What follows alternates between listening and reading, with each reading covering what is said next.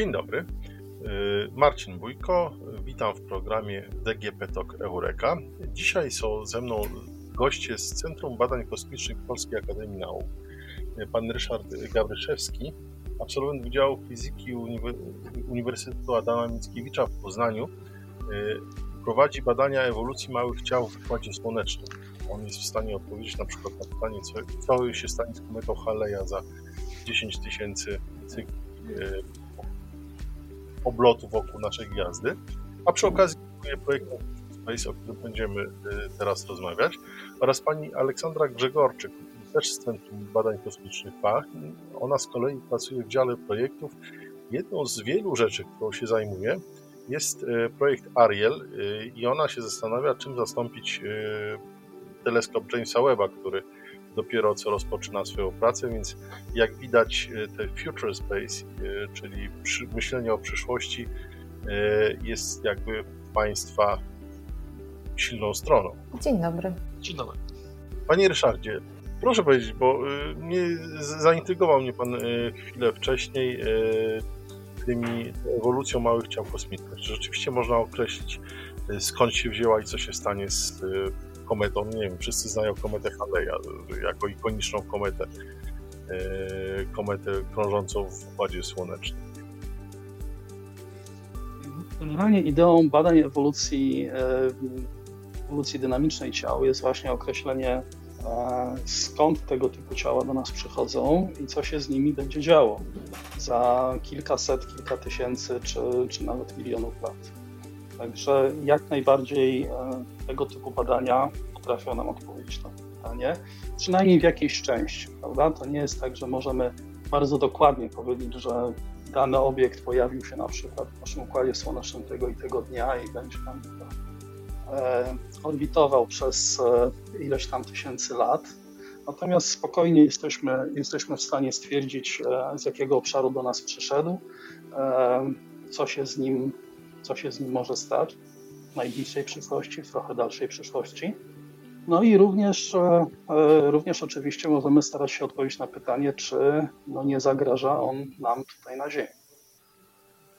Tak, e, a pani Aleksandro, pani patrzy znacznie dalej, bo projekt Ariel ma szukać czegoś, co jest znacznie dalej niż nasz Układ Słoneczny. Tak, e, w ramach projektu Ariel ma zostać e, zbudowany teleskop, którego celem będzie obserwacja egzoplanet, czyli planet spoza naszego układu słonecznego. E, I co, teleskop Jamesa Webba już wiadomo, że będzie widział zbyt słabo? Z tego co mi wiadomo, nie, nie słabo, tylko inaczej. Mhm. Będzie obserwował po prostu inne, inne aspekty mm, i, i w ramach właśnie projektu e, Ariel będą, będzie obserwowana atmosfera e, i, i skład chemiczny e, tej atmosfery. Proszę powiedzieć, jesteście oboje Państwo członkami projektu Future Space. O co chodzi?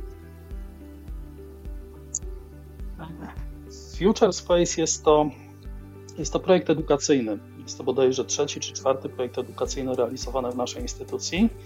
E, jest to troszeczkę innego rodzaju projekt niż te, które w większości są, są, są realizowane w instytucjach. Projekt edukacyjny to jest taki projekt, który jest skierowany do nauczycieli, uczniów bądź też studentów. W przypadku Future Space mamy do czynienia z projektem, który jest właśnie skierowany do szkół, do nauczycieli, ale także do edukatorów w małych takich ośrodkach naukowych, na przykład gminnych. Mhm. E, I czymże się zajmujecie? Jak, e, jak Centrum Badań Kosmicznych zgaduje, że nie są to dinozaury? W projekt, ja może powiem tak naprawdę, w jaki sposób doszło do, do, do powstania tego projektu. CBK jako instytucja naukowa od wielu lat zaangażowana jest w upowszechnianie nauki, w edukację, również młodzieży licealnej, wydarzenia typu pikniki naukowe czy festiwale nauki. Natomiast no, każde tego typu wydarzenie e, owocuje doświadczeniami, które w jakimś sensie pokazują pewnego rodzaju niedostatki naszego systemu edukacyjnego. I tutaj takim niedostatkiem może być na przykład mała liczba odniesień, takiej typowo teoretycznej wiedzy szkolnej, jakichś ciekawych przykładów praktycznych. Mogą być też e, e, problemy z tym, żeby pokazać, że tak naprawdę wiedza to jest, e, to jest pewna całość, a nie oddzielne zupełnie dyscypliny. Prawda? Mówimy tutaj o, o interdyscyplinarności. Bardzo często występuje także brak młodych ludzi w grupach w szkole. Praktycznie większość młodych ludzi, przynajmniej tak jak to było gdzieś tam za moich czasów wiele lat temu, każdy siedział w swojej ławce i każdy de facto pracował oddzielnie. No, wydaje mi się, że, że tutaj oczywiście troszeczkę się zmieniło, ale mogłoby się zmienić troszeczkę bardziej. Także takich problemów czy niedostatków systemu edukacji pewnie można byłoby troszeczkę tutaj jeszcze wskazać. My głównie chcieliśmy się skupić na, na tych kwestiach, które, o których tutaj powiedziałem, czyli na ukazaniu ciekawych przykładów z życia e, w, dla wiedzy teoretycznej, ukazanie interdyscyplinarności pomiędzy poszczególnymi dyscyplinami. Tutaj najczęściej prawda, pokazujemy połączenia pomiędzy fizyką a geografią, biologią, no oczywiście także matematyką, e, ale także częściowo też innymi dyscyplinami. Kładziemy również e, duży nacisk na wdrożenie takich aktywnych metod nauczania, takich jak na przykład metoda projektowa, która właśnie pozwala ćwiczyć tak zwane umiejętności miękkie na pracę w grupie.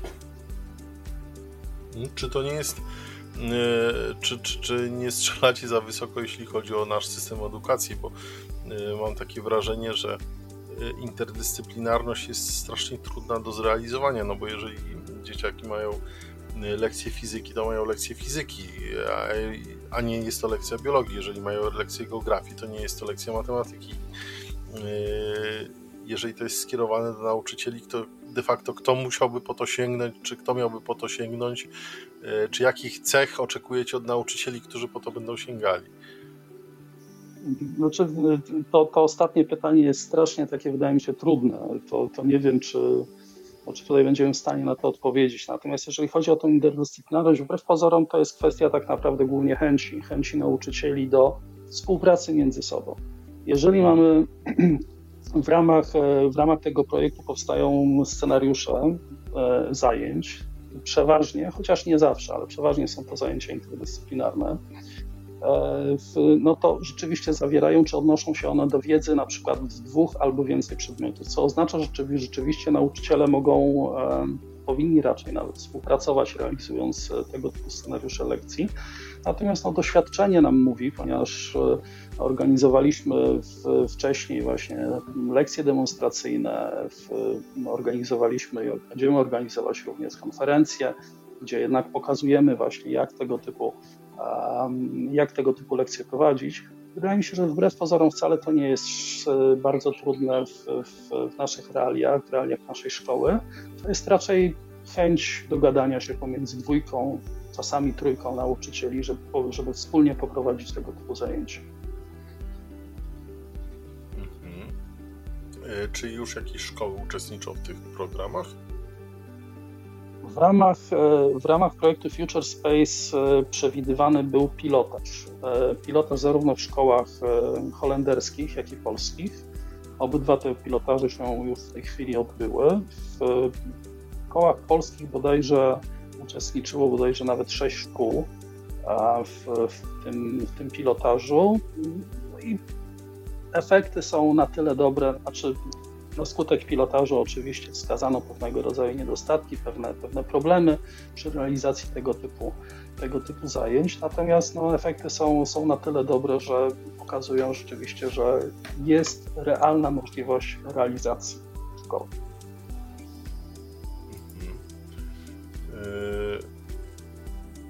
Pani Olu, Chciała Pani coś dodać? Chciałam tylko dodać, że jakby też pilotaż, e, tak naprawdę jego celem też było zweryfikowanie naszych założeń pierwotnych i dzięki właśnie temu mm, tym informacjom zwrotnym od nauczycieli i od uczniów też mieliśmy możliwość też wprowadzić zmiany i poprawki do naszych materiałów, tak żeby one były lepiej dostosowane do ich potrzeb i rzeczywistości, w jakiej funkcjonują. Mhm.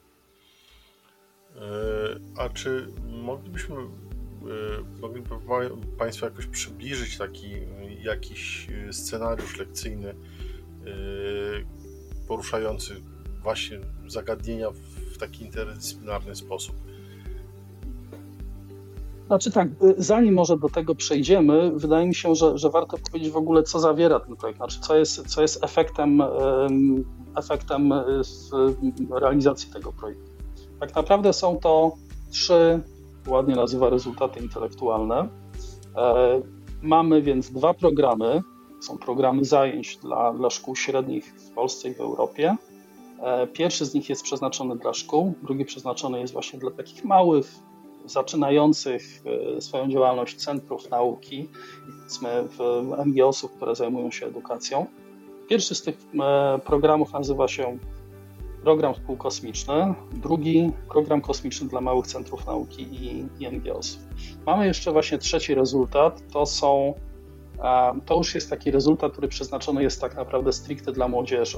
To są opracowane, pokazywane ścieżki karier w przemyśle kosmicznym i innych przemysłach innowacyjnych i tutaj, tutaj mamy informacje na temat czegoś takiego jak role models, czyli krótkie filmy wywiady prezentujące wybrane zawody sektora kosmicznego, e, prace na wybranych stanowiskach, mamy rozmowy więc z inżynierami, naukowcami, etc.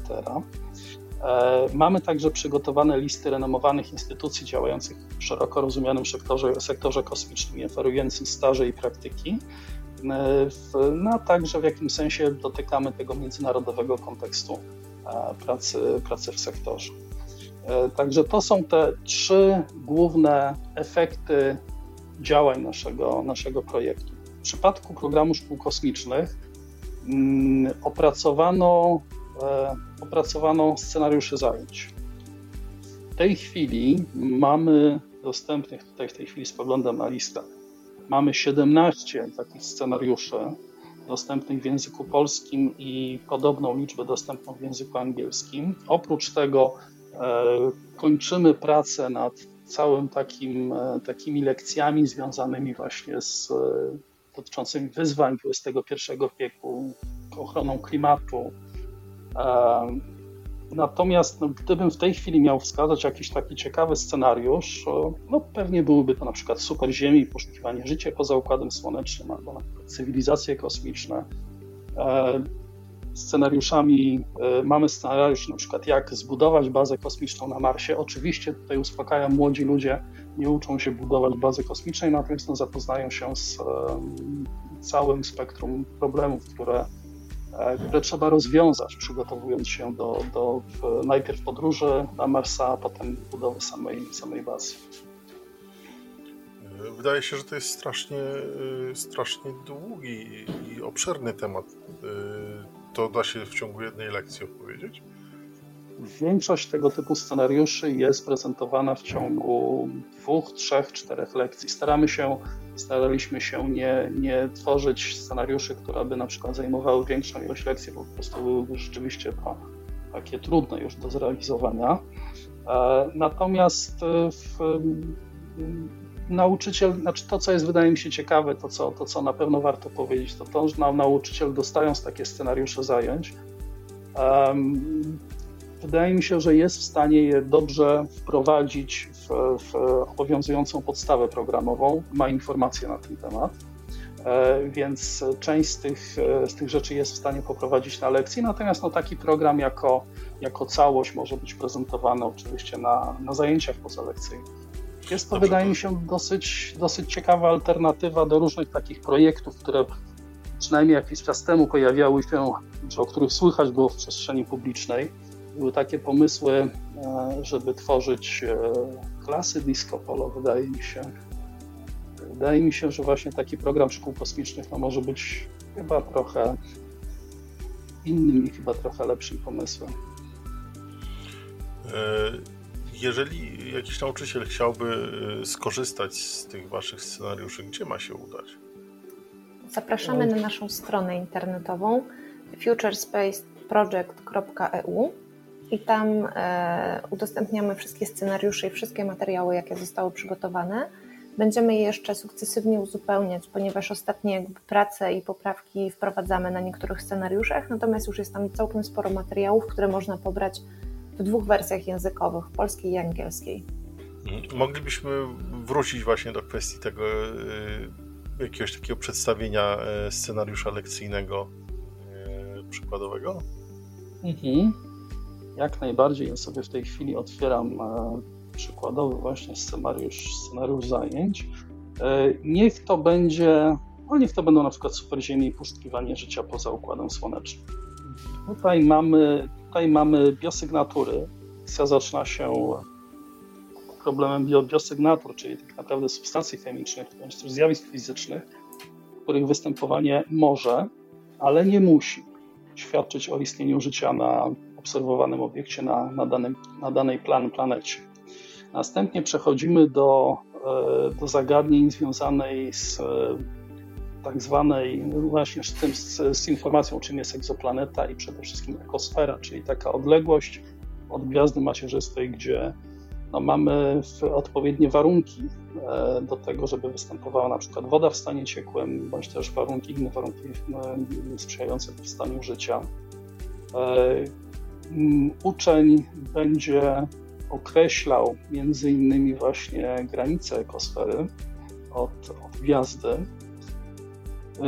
zapozna się z metodami wykrywania egzoplanet, więc mówimy tutaj na przykład o efekcie Dopplera, o metodzie tranzytu, o metodzie astrometrycznej. Tutaj tak naprawdę, tutaj mamy tak naprawdę tylko i wyłącznie e, kwestie związane z nazewnictwem. Chodzi o to, żeby młody człowiek po prostu poznał um, ideę, w jaki sposób możemy odkrywać, e, odkrywać egzoplanety. E, w, nie ma, czy tak jak widzę tutaj, no rzeczywiście e, nie ma zbyt dużej ilości czasu poświęconej na to, żeby, żeby zajął się na przykład jakąś konkretną metodą. W, no i między innymi uczniowie zastanawiają się nad, nad kwestią potencjalnej komunikacji. Wiadomo, że większość na przykład gwiazd, które obserwujemy na naszej sferze niebieskiej, znajduje się w odległościach od mniej więcej 100 do 200 lat świetlnych od naszego Słońca. E, zastanawiają się, ile może, ile sygnał, który na przykład zostanie wysłany z Ziemi, będzie, będzie w stanie dochodzić do, do, te, do tego typu obiektów. Jest to oczywiście e, ta sama wartość, czyli jest to mniej więcej od 100 do 200 lat. E, widzimy, że no, tego typu odległości zdecydowanie utrudniają nam jakąkolwiek komunikację, no bo najpierw mamy wysłanie sygnału, który dotrze do potencjalnego adresata wtedy, kiedy już nas na Ziemi nie będzie. Tam musi zostać odcyfrowany. Potencjalny adresat musi, e, musi się zdecydować na odesłanie tej wiadomości do nas, która znowu będzie szła do nas mniej więcej 140 lat.